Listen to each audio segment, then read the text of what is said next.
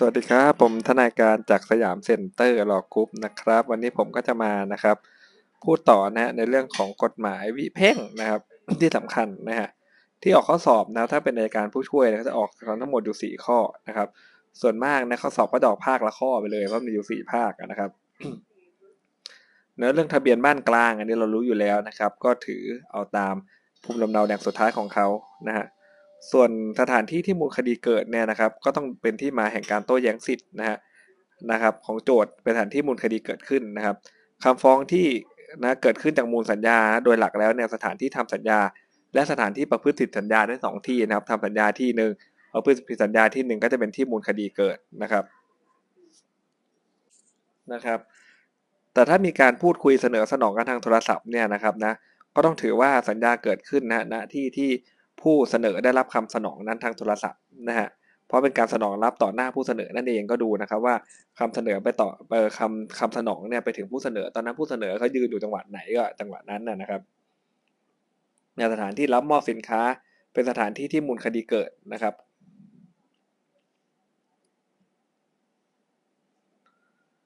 ส่วนสัญญาประกันชีวิตครับก็ต้องถือว่าสถานที่ยื่นคำขอเอาประกันภัยเป็นสถานที่มูลคดีเกิด และถือว่ามูลคดีเกิดขึ้นที่ สำนักงานใหญ่ด้วยเป็นสำนักงานที่อนุมัติประกันภัยนั้นด้วยนะช่วงนี้ประกันภัยก็กำลังดังนะครับนะพวกประกันชีวิตประกันภัยทั้งหลายนะครับ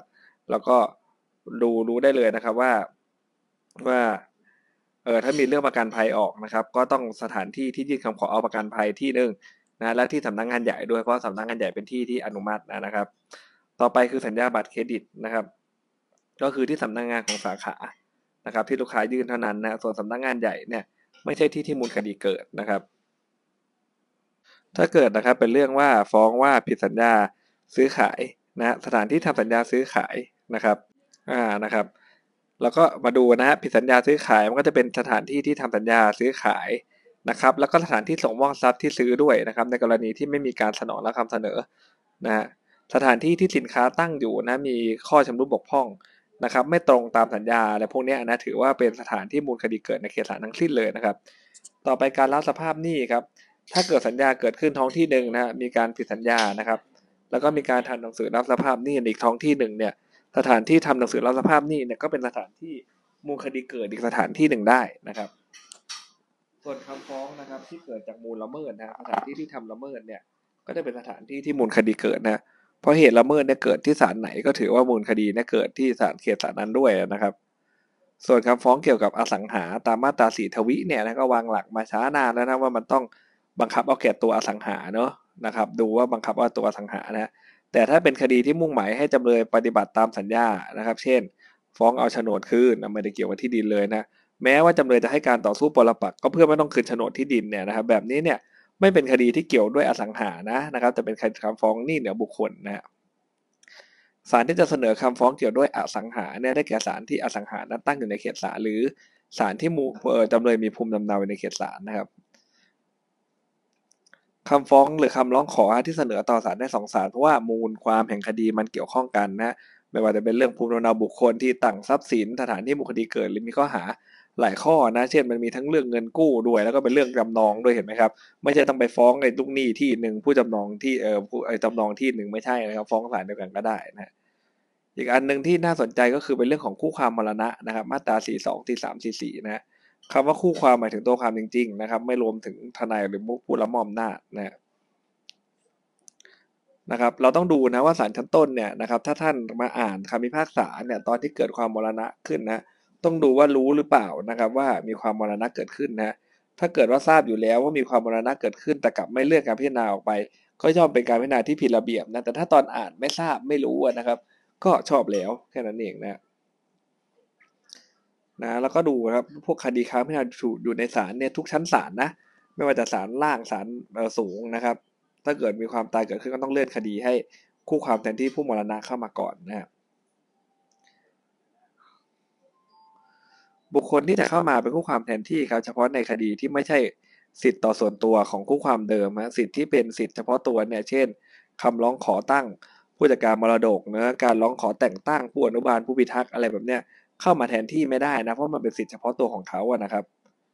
นะคดีพิพาทเรื่องเช่าธรรมดา แล้วผู้เช่าเนี่ยตายนะระหว่างการพิจารณาก็ไม่มีประโยชน์จะพิจารณาต่อไปนะเพราะว่าสัญญาเช่าธรรมดาเนี่ยมันเป็นสิทธิ์เฉพาะตัวของผู้เช่าเขาเห็นไหมฮะ สิทธิเฉพาะตัวนะฮะเราเราก็จะเห็นได้ครับ อย่างคดีที่เป็นสิทธิเฉพาะตัว เช่น เรื่องสัญญาเช่าอะไรเงี้ยใช่ไหมครับ หรือว่าสัญญาเช่าธรรมดาเป็นสิทธิเฉพาะตัวของผู้เช่านะ ถ้าข้อสอบออกหน้าหน้าออกเรื่องนี้นะ เพราะว่าคำชี้ปัญหามันแนบเนียนดีนะมันแฝงตัวแนบเนียนดูไม่ค่อยเห็นนะครับนะเป็นสิทธิเฉพาะตัวแบบนี้ไม่ต้องมี 42เลยเพราะเข้าไปก็เท่านั้นนะไม่ได้เกิดประโยชน์อะไรแล้วถูกไหมครับหรือสิทธิอาศัยเป็นสิทธิเฉพาะตัวของผู้ทรงสิทธิ์นะครับ หากมีการพิพาทกันเรื่องเนี้ยนะฮะสิทธิถ้าเกิดสมมุติว่าพิพาทกันเรื่องสิทธิอาศัยนะครับเมื่อผู้ทรงสิทธิ์ตายสิทธินั้นก็เป็นอันระงับไปนั่นเองนะครับ ซึ่งตรงเนี้ยนะครับเราก็มาดูกันต่อว่า บุคคลผู้มีสิทธิ์เข้ามาแทนที่ผู้มรณะ ก็จะมีของทายาทนะฮะต้องเป็นทายาทที่มีสิทธิ์รับมรดกเท่านั้นนะหลอกเรื่องนี้นะครับ ส่วนจะมีทรัพย์มรดกตกถึงเขาหรือเปล่า อันนี้มาตราสีสองไม่ต้องคำนึงถึงเลยนะครับ นะก็ต้องเป็นทายาทที่มีสิทธิ์ในการรับมรดกนะผู้จัดการมรดกนะครับ หรือผู้ปกครองทรัพย์ก็ได้นะแน่นอนว่าการจะจำหน่ายคดีในเรื่องของมาตรา 42นี่เป็นเดินดุลพินิษนะครับ และที่สำคัญถ้าออกข้อสอบมาแบบเมตตานะเมตตากับผู้เข้าสอบนะศาลก็จะพิพากษาว่าให้ไอคนที่เข้ามาแทนที่คู่ความมรณะเนี่ยให้จ่ายเงินนะครับ ให้รับผิดอย่างเงี้ยไม่ได้นะเขาเข้ามาแทนที่เฉยๆนะครับไปพิพากษาให้เขาต้องรับผิดไม่ได้นะครับ อำนาจฟ้องก็เป็นเรื่องของข้อโต้แย้งเกิดขึ้นกับสิทธิหน้าที่ของบุคคลนะครับ การพิจารณาเนี่ยต้องดูว่านะครับ มีข้อโต้แย้งหรือเปล่าต้องดูในขณะยื่นคำฟ้องนะครับ ว่าในขณะที่โจทยื่นฟ้องเนี่ยนะครับนะขณะที่ยื่นฟ้องเนี่ยนะครับ มีการกระทำที่เป็นการโต้แย้งสิทธิ์หรือเปล่า ถ้ามีมีการโต้แย้งสิทธิ์นะฮะก็ไม่มีอำนาจฟ้องครับ แม้ต่อมาจะเกิดข้อโต้แย้งสิทธิ์ในระหว่างพิจารณาคดีของศาลเนี่ยก็ไม่ทำให้โจทย์ครับที่ไม่มีอำนาจฟ้องมาตั้งแต่แรกเนี่ยเกิดอำนาจฟ้องขึ้นมานะ แต่อย่างไรก็ตามนะครับกลับกันนะ ถ้าตอนยื่นฟ้องเนี่ยมีข้อโต้แย้งสิทธิ์เกิดขึ้นแล้วนะ แต่ว่าภายหลังนั้นเนี่ยได้หมดนะครับ ข้อตัวเออสิทธิ์นั้นได้หมดไปหรือได้โอนทรัพย์โอนอะไรไปเสียแล้วอย่างเงี้ยนะครับ ก็ถือว่าการโต้แย้งสิทธิ์หรือหน้าที่นั้นยังคงมีอยู่นั่นเองนะครับ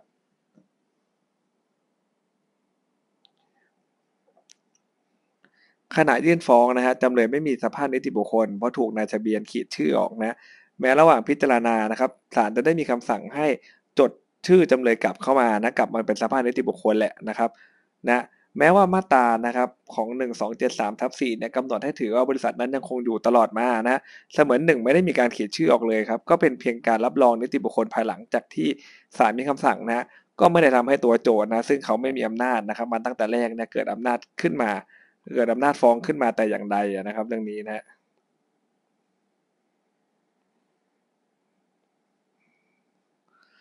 กรณีที่จะกระทำละเมิดต่อทรัพย์นะที่อยู่ในเอ่อที่ของผู้ครอบครองที่ไม่ใช่เจ้าของนะต้องดูว่า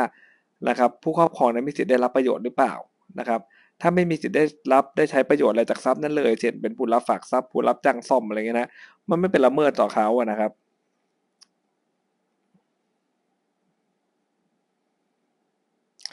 กรณีผู้เช่าทำสัญญาเช่ากับผู้ให้เช่านะผู้เช่าเขาครอบครองทรัพย์สินปรากฏว่า ผู้เช่าเดิมยังไม่ได้ออกไปจากห้องเช่านะแบบเนี้ยผู้เช่าเขาไม่มีสิทธิ์ฟ้องขับไล่นะผู้มีสิทธิ์ในการที่จะฟ้องคือผู้ให้เช่าไม่เหมือนกับตัวเขาเข้าไปอยู่แล้ว และตัวคนเช่าเดิมมันกลับมานะอันนั้นเขาจะถูกกระทบสิทธิ์และถูกตัวแย้งสิทธิ์แล้วแต่เนี่ยเขายังไม่ได้เข้าไปเลยนะไอ้แบบเนี้ยผู้มีอำนาจฟ้องคดีเขาก็จะเป็นเอ่อผู้ให้เช่านะครับ ไม่ใช่ตัวของผู้เช่านะ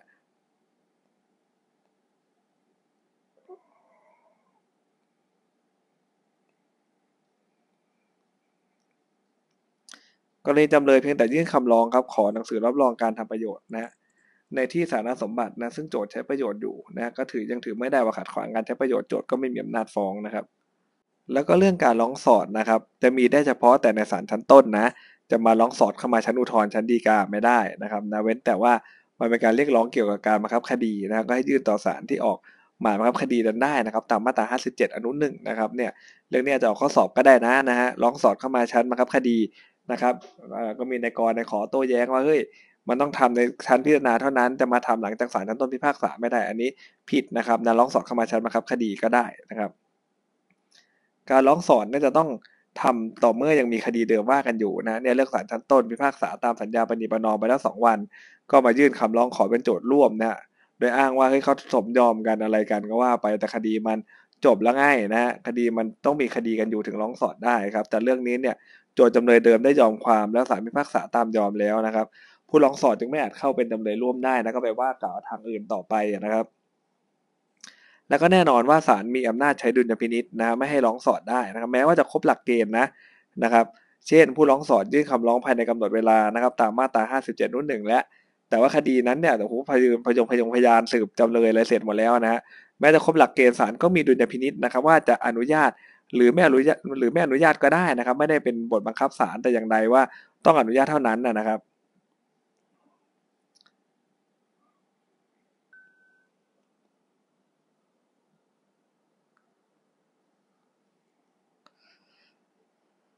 วิธีการร้องสอดก็แบ่งเป็น 2 วิธีนะหนึ่งก็คือว่าร้องในความสมัครใจสองถูกหมายเรียกเข้ามาในคดีนะครับนะ ก็มีการโต้แย้งสิทธิ์แล้วแหละตามมาตรา 55 นะครับ แล้วก็ดูว่าจะเป็นการตั้งประเด็นข้อพิพาทขึ้นมาใหม่ เพื่อโต้แย้งกับโจทย์จำเลยเดิมทั้งหมดนะหรือโต้แย้งเฉพาะโจทย์หรือจำเลยฝ่ายใดฝ่ายหนึ่งก็ได้นะครับ แบบนี้เข้ามา 57 อนุหนึ่งนะครับเมื่อร้องสอดเข้ามาเป็นคู่ความอีกฝ่ายต่างหากก็ไม่ต้องอาศัยสิทธิ์นะนะครับแม้ฟ้องเดิมโจทย์ไม่มีอำนาจฟ้องเนี่ยผู้ร้องสอดก็เข้ามาได้นะหรือว่า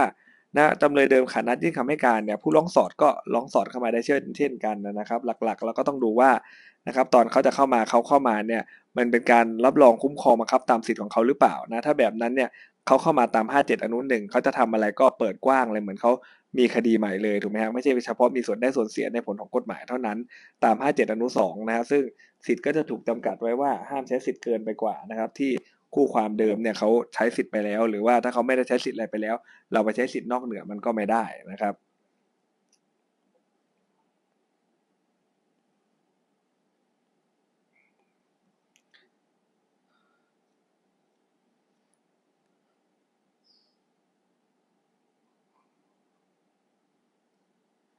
ข้อสังเกตเพิ่มเติมครับคดีพิพาทเกี่ยวกับกรรมสิทธิ์นะฮะการร้องสอดโดยอ้างว่าเป็นทรัพย์ของผู้ร้องเนี่ยนะฮะต้องเป็นทรัพย์อันเดียวกับที่พิพาทนะครับ ส่วนคดีฟ้องขับไล่ครับ ถ้าจำเลยไม่ต่อสู้ว่ากรรมสิทธิ์เนี่ยนะครับเป็นของจำเลย หรือของผู้อื่นเนี่ยไม่ได้เป็นการโต้แย้งสิทธิ์ของผู้ร้องสอนนะซึ่งออกข้อสอบบ่อยนะครับนะคดีพิพาทเกี่ยวกับกรรมสิทธิ์นะฮะร้องสอดว่าอ้างว่าเป็นทรัพย์ของเขาอย่างเงี้ยนะครับ ก็จะต้องนะฮะนะครับ ก็เราก็ดูครับถ้าเป็นพาดเกี่ยวกับกรรมสิทธิ์อะร้องสอดอ้างเป็นทรัพย์แก่ผู้ร้องก็ต้องดูว่าเฮ้ยมันเป็นทรัพย์อันเดียวกันไหมมันจะมีทงคำตอบที่เขาพิพาทกันที่แปลงสีแดงอะไรเงี้ยนะฮะแล้วก็ของตัวเองเป็นที่แปลงสีเขียวอย่างเงี้ยมันคนละสีคนละแปลงกันอย่างเงี้ยนะครับ ก็ร้องสอบเข้ามาไม่ได้ไม่เกี่ยวกับคุณนะครับ ส่วนคดีฟ้องขับไล่ถ้าจำเลยไม่ได้สู้กรรมสิทธิ์ว่าเป็นของจำเลยเองหรือของผู้อื่นนะครับไอ้แบบเนี้ยก็ไม่เป็นการโต้แย้งสิทธิ์ของผู้ร้องสอบแต่อย่างใดครับฟ้องขับไล่ก็ที่คุณเนี่ยคุณเสียหายตรงไหนถูกไหมฮะ ถ้าเขาสู้กรรมสิทธิ์ได้เป็นที่เขาอันนั้นอีกเรื่องหนึ่งนะครับ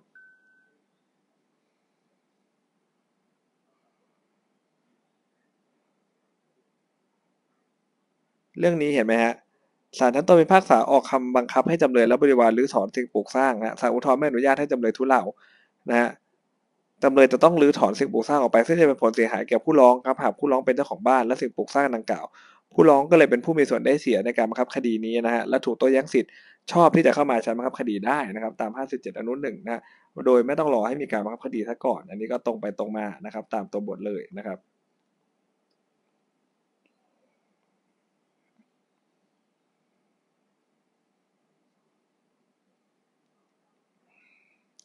สรุปนะหลักเรื่องการร้องสอดตามมาตรา 57 อนุหนึ่งนะครับ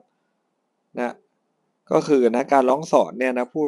ผู้เอ่อการร้องสอดตาม 57 นะไม่ว่าอนุหนึ่งหรืออนุสองนะมันเป็นคำคู่ความนะครับนะมันเป็นคำฟ้องนั่นแหละนะครับ ตามหนึ่งอนุสามนะถ้าเราสังเกตนะครับมันมีเรื่องของร้องสอดอยู่ด้วย เพราะฉะนั้นมันอาจจะเป็นฟ้องซ้อนก็ได้นะครับ ต้องดูดีๆนะมันเป็นคำฟ้องนะหากผู้ร้องสอดได้ฟ้องเรื่องเดียวกัน และอยู่ในระหว่างพิจารณานะถ้ามีการร้องสอดแล้วมันมีหลาย ๆ คดีเนี่ยสันนิษฐานไว้ก่อนว่ามันน่าจะเป็นเรื่องนี้แหละนะครับ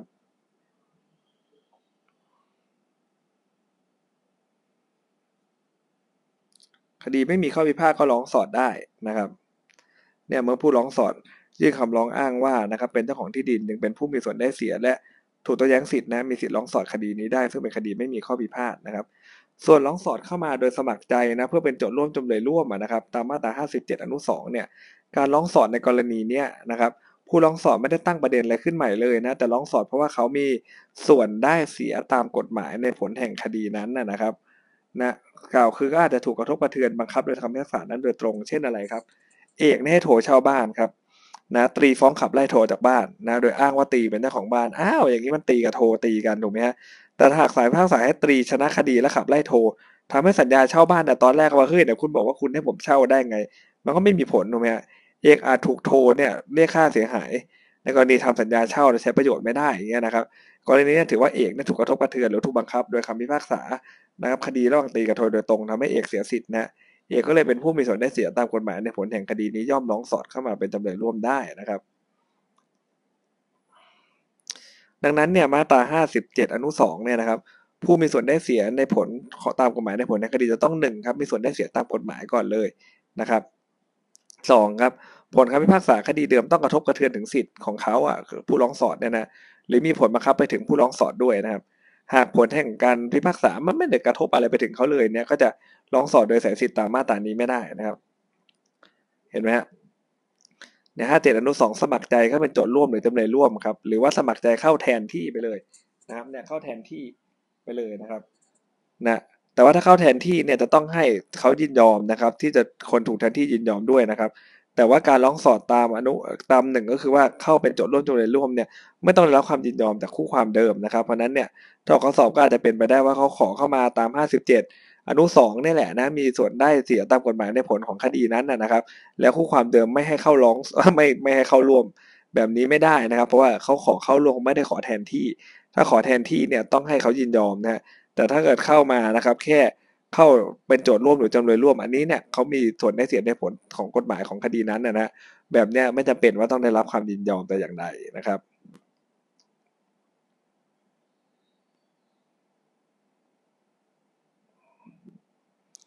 ดูตัวอย่างการพิพากษานะที่วินิจฉัยว่ามีส่วนได้เสียนะครับเนี่ยผู้ร้องสอดคดีเนี่ยจำเลยครับเช่าที่ดินจากโจทย์นะนะครับ ขากำหนดไม่รื้อถอนไปเขาเลยขอขับไล่ผู้ร้องสอบบอกว่า ผู้ร้องสอบเป็นผู้เช่าที่ดินพิพาทกับโจทย์ด้วยนะโดยจำเลยเป็นผู้ทำสัญญาไว้ แบบนี้นะครับ ถือว่าผู้ร้องมีส่วนได้เสียตาม 57 อนุ 2 ก็ร้องสอดได้นะครับ ถ้าไม่มีส่วนได้เสียก็นะก็อย่างเช่นเลยฮะคดีพาดกรรมสิทธิ์ที่ดินแปลงหนึ่งหน้าที่ห้าไร่ครับแล้วก็บอกว่านำชี้ที่พิพาทลุกล้ำเข้าไปสองไร่นะซึ่ง มันไม่ได้ทะเลาะกันเรื่องนั้นนะมันแค่ตอนนำชี้นะยังไงศาลก็ไม่สามารถจะพิพากษาไปถึงได้อยู่แล้วนะครับนะไม่เกี่ยวกับคดีที่ฟ้องเลยนะถ้าถูกโต้แย้งสิทธิ์ก็ฟ้องเป็นคดีต่างหากไปนะครับ หรือว่าฟ้องห้างหุ้นส่วนให้ใช้เงินนะหุ้นส่วนประเภทจำกัดความรับผิดเนี่ยเป็นจำเลยร่วมไม่ได้ไม่ได้มีส่วนได้เสียโดยตรงอะไรเลย แค่เป็นเรื่องของนะครับจำนวนที่ลงทุนไปนะไม่เหมือนหุ้นส่วนไม่จำกัดความรับผิดนะฮะอย่างนั้นร้องสอดเข้ามาได้นะครับ เพราะว่ามีส่วนได้เสียตามผลของกฎหมายนะ ผู้ถือหุ้นเนี่ยร้องสอดไม่ได้ครับ เพราะว่าไม่ได้มีส่วนได้เสีย และไม่มีความจำเป็นที่ต้องได้รับความรับรองคุ้มครองบังคับตามสิทธิ์ที่เขาไม่อยู่นะฮะ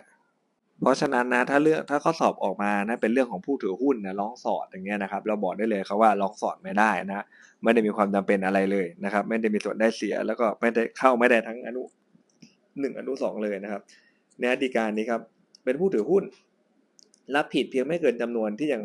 ส่งใช้ไม่ครบมูลค่าของหุ้นนะครับ นะก็หากบังคับคดีก็เป็นเพียงจำเลยต้องถูกบังคับคดีครับผู้ร้องสอนไม่ต้องถูกบังคับคดีด้วยเลยนะย่อมไม่มีความจำเป็นที่ได้รับความรับรองคุ้มครองครับตามสิทธิที่ตนมีอยู่ครับ จึงไม่มีสิทธิร้องขอเข้ามาเป็นคู่ความด้วยนะฮะต่อไปมาตราห้าเจ็ดอนุสามครับ ก็แบ่งเป็นสามกรณีฮะหนึ่งก็คือถูกคู่ความฝ่ายใดฝ่ายหนึ่งขอให้เรียกเข้ามานะครับ เพราะว่านะนะครับเขาอาจจะฟ้องหรืออาจจะถูกฟ้องนะฮะเนี่ยกรณี แบบนายจ้างลูกจ้างนี้ก็ได้ฮะงี้ยแดงอาจจะร้องสอดเข้ามาเป็นคู่ความร่วม หรือแทนคู่ความตาม 57 อนุ 2 ก็ได้ครับ แต่ถ้าแดงไม่ยอมร้องสอดเข้ามาเนี่ยจะขอให้ศาลหมายเรียกแดงเข้ามาร่วมด้วยก็ได้นะครับเนี่ยแดงเป็นลูกจ้างของนายดำนะครับก็เลยมาฟ้องนายดำให้รับผิดอย่างเงี้ยแดงเข้ามาเองก็ได้ หรือขอให้เรียกลูกจ้างก็คือนายแดงเข้ามาร่วมมาคดีก็ได้นะเนี่ยเพราะเรื่องนี้มันเป็นเรื่องไล่เบี้ยกันนะครับ ต่อไปครับเรื่องเอกเช่าบ้านโทครับ ตรีฟ้องขับไล่เอก โดยบอกว่าแบบเป็นของตรีเห็นไหมฮะ นะครับอย่างเงี้ยโทรอาจร้องสอดเข้ามาร่วมไปเลยก็ได้ฮะเพราะว่าถ้าไม่ร้องสอดเข้ามาเนี่ยนะเอกอาจจะร้องขอต่อศาลให้หมายเรียกก็ได้เพราะถ้าเอกแพ้คดีตรีนะเอกก็อาจจะฟ้องร้องเรียกนายโทเออฟ้องร้องนายโทเรียกค่าทดแทนนะในการที่ไม่ได้อยู่บ้านตามสัญญาเช่าก็ได้นะครับ หรือว่าเป็นกรณีที่กฎหมายบังคับให้เรียกเข้ามานะครับกฎหมายบังคับให้เรียกเข้ามานะสองสามสี่สี่เจ็ดเจ็ดห้าหนึ่งเก้าอะไรก็ว่าไปนะ กรณีที่เจอกันบ่อยๆก็คือว่าศาลเรียกเข้ามาเองเพื่อประโยชน์แห่งความยุติธรรมนะครับ ก็มีบ้างนะครับนะหรือว่าการที่ศาลเรียกบิดาโจทย์เข้ามาเป็นจำเลยร่วมกับจำเลยเนี่ยยังถือไม่ได้ว่าโจทย์ฟ้องฟ้องบุปการีของตนนะมันไม่เป็นอุทลุมมันต้องแปลความเข่งคัดนะต่อข้อสอบก็จะบอกอาสารทำแบบนี้ไม่ได้นะศาลไปเรียกคุณพ่อเขาเขาเข้ามาเป็นจำเลยได้ไง มันก็เท่ากับลูกฟ้องพ่อสินี่นี่ต้องแปลความโดยเข่งคัดนะครับ แบบนี้ยังไม่ถือว่าโจทย์ฟ้องบุปการีของตนเองนะครับ ส่วนกรณีนะครับว่าจะร้องสอดยื่นได้เมื่อไหร่นะครับ ก็คือว่าถ้าเกิดว่าคู่ความฝ่ายใดครับประสงค์นะครับ เรื่องนี้นะจะให้ศาลเนี่ยหมายเรียกบุคคลภายนอกเข้ามาในคดีเนี่ยก็ต้องยื่นนะครับพร้อมกับคำฟ้องหรือคำให้การนะครับ ถ้าเป็นโจทย์ก็ยื่นคำร้องพร้อมกับเวลายื่นฟ้องเลยนะถ้าจำเลยก็ยื่นรอคำร้องพร้อมกับคำให้การนะครับ ถ้าคู่ความฝ่ายที่ประสงค์จะเรียกขอให้ศาลขอหมายเรียกบุคคลภายนอกเข้ามานะนะครับนะครับ ก็อาจยื่นนะก่อนมีคำพิพากษาก็ได้นะ เมื่อศาลไม่ที่พอใจว่าตัวคำร้องอะยื่นก่อนหน้านั้นไม่ได้นะครับ ต่อไปนะเป็นเรื่องผลของการร้องสอดนะครับนะก็อยู่ที่มาตรา 58 นะครับ ผู้ร้องสอดเข้ามาเป็นโจทย์นะก็กลับฝั่งกันเนาะนะครับ โจทย์เป็นจำเลยจำเลยเป็นโจทย์แล้วก็ว่าไปนะฮะแบบนี้ก็ต้องยื่นคำให้การภายใน 15 วันนะฮะและมันเป็นคำคู่ความนะครับ ชนิดหนึ่งโดย 57 อนุ2ไอ้57 อนุ1นะครับ การตรวจรับต้องอยู่ภายใต้มาตรา 18 นะถ้าไม่ให้ร้องสอดก็อุทธรณ์ได้ทันทีเลย ก็เหมือนไม่รับฟ้องนั่นแหละนะฮะเพราะเป็นคำสั่งไม่รับคำคู่ความนะครับ แล้วก็มีอำนาจที่จะดำเนินกระบวนการใดๆก็ได้เพื่อรักษาผลประโยชน์ของตนนะส่วนร้องสอดเข้ามาตามมาตรา 57 อนุ 2 นะครับต้องถือเอาคำฟ้องคำให้การนะฐานะของคู่ความเดิมทุกประการเลยนะครับ ใช้สิทธิ์ขัดเอาคู่ความเดิมเขาไม่ได้เลยนะครับนะ เพราะนั้นเนี่ยต้องดูครับเรื่องยื่นคำให้การนะถ้าเกิดเขายังไม่ยื่นแล้วมันครบกำหนดแล้วเวลายื่นคำให้การไปแล้ว แบบเนี้ยนะครับถ้าเข้ามาตาม 57 อนุ 2 ก็จะไปยื่นคำให้การไม่ได้เนาะแต่ถ้ามันยังไม่ได้ครบกำหนดยื่นคำให้การก็ยื่นได้แค่นั้นเองนะครับนะและถ้า7อนุ 2 ก็เหมือนกันครับเป็นคำคู่ความนะถ้าเกิดว่าไม่รับนะก็จะอุทธรณ์ต่อไปได้นะครับนะแต่ว่าการเข้ามาตาม 57 อนุ 3 เนี่ยนะครับ นะไม่ใช่คำร้องสอดนะฮะขอให้หมายเรียกเขามันจะไม่เหมือนกันนะครับนะมันจะไม่เหมือน 57 อนุ 1 อนุ 2 นะครับ แบบนี้เป็นเพียงคำร้องทั่วๆไปนะฮะ ถ้าศาลยกคำร้องก็เป็นคำสั่งระหว่างพิจารณาที่จะอุทธรณ์ทันทีไม่ได้นะครับนะเป็นคำสั่งระหว่างพิจารณาทั่วไปไม่เหมือน 57 อนุ 1 อนุ 2 เนอะเป็นคำสั่งไม่รับคำคู่ความอุทธรณ์ทันทีได้เลยนะครับ โดยหลักผู้ร้องสอดก็ย่อมต้องผูกพันนะฮะตามคำพิพากษาหรือคำสั่งนั้นนะครับนะมันจะมีข้อยกเว้นอยู่ ซึ่งก็ นะครับ เช่นอะไรครับนายเอกนะกับนายโทร่วมกันกู้เงินตรีมาล้านหนึ่งนะเอกชำระเงินให้ตีหมดแล้วนะครับ ต่อมาตีก็มาฟ้องอีกนะโทรควรจะที่บอกเอกว่าตนถูกฟ้องครับ แต่ไม่บอกนะฮะจนนายเอกทราบเรื่องจึงร้องสอดเข้ามา แต่ก็ช้าเกินกว่า ที่จะยกเรื่องที่เอกได้ชำระหนี้หมดไปแล้วขึ้นต่อสู้ได้นะศาลเตรียมพิพากษาให้คดี อาจารย์ศาลเตรียมพิพากษาให้ตีชนะคดีนะครับในระหว่างเอกโทรเนี่ยถ้าโทรชำระหนี้ให้ตีเป็นหนึ่งล้านบาท ก็จะไล่เบี้ยวจากเอกได้ห้าแสนบาทนะ เอกก็ย่อมยกข้อต่อสู้ที่โทลนเลอร์ครับไม่แจ้งให้เอกทราบเพื่อปัดให้พ้นจากความผูกพันต้องชำระตามคำพิพากษานั้นก็ได้นะครับในเรื่องนี้นะการที่โจทย์ฟ้องให้จำเลยชำระหนี้นะครับ หากจำเลยให้การว่าชำระหนี้แล้วจำเลยมีภาระการพิสูจน์ครับซึ่งแม้จำเลยจะชำระหนี้แล้วนะแต่หากจำเลยไม่ได้ต่อสู้คดี หรือคันนัดที่ทำให้การจำเลยก็มีสิทธิแพ้คดีนะซึ่งศาลยกขึ้นด้วยใช้เองไม่ได้นะครับ มาตรา 58 วรรคสามอนุสองนั่นก็คือคู่ความจงใจประมาทเลินเล่ออย่างร้ายแรงไม่ยกเอาข้อกฎหมายนะข้อที่จริงเป็นสาระสำคัญซึ่งผู้ร้องสอดเนี่ยไม่ได้รู้ว่ามีอยู่ขึ้นกล่าวอ้างนะครับ เช่นอะไรฮะเช่นดำฮะตัวลงกู้ยืมเงินจากแดงผู้เยาว์เขียวเป็นผู้ค้ำนะแดงเนี่ยเป็นโจทย์ฟ้องดำต่อมาเขียวเนี่ยนะครับนะได้เข้ามาเป็นจำเลยร่วมแต่เขียวไม่ได้ทราบว่า ไปกู้เงินจากแดงซึ่งเป็นผู้เยาว์นะดำไม่ยกข้อต่อสู้เรื่องดังกล่าวขึ้นต่อสู้ศาลพิพากษาให้ดำแพ้คดีครับแบบนี้ดำกับเขียวไม่ต้องผูกพันตามคำพิพากษานี้นะหากศาลพิพากษาให้ดำชำระหนี้แกับแดงผู้เป็นโจทย์หมายความว่า ระหว่างแดงกับเขียวเนี่ยเขียวต้องรับผิดชอบตามคำพิพากษาต่อแดงผู้ชนะคดีนะแต่ถ้าเขียวถูกบังคับให้ใช้หนี้นะแก่คู่ความฝ่ายชนะคดีอย่างไรฮะเขียวก็ย่อมที่จะเรียกร้องเอากระดำซึ่งเป็นฝ่ายประมาทเลยซึ่งเป็นคู่ความที่เลินเล่อได้นะฮะหรือถ้าดำได้ใช้หนี้ตามคำพิพากษากระแดงมาได้อย่างไรเนี่ยจะมาเรียกร้อง ไล่เบี้ยออกจากเขียวไม่ได้นะครับอ่าสำหรับวันนี้ก็มีนะครับสาระที่น่าสนใจอยู่เพียงเท่านี้นะครับ เดี๋ยววันพรุ่งนี้ผมจะมาต่อเรื่องคู่ความร่วมตามมาตรา 59 นะครับสำหรับวันนี้สวัสดีครับ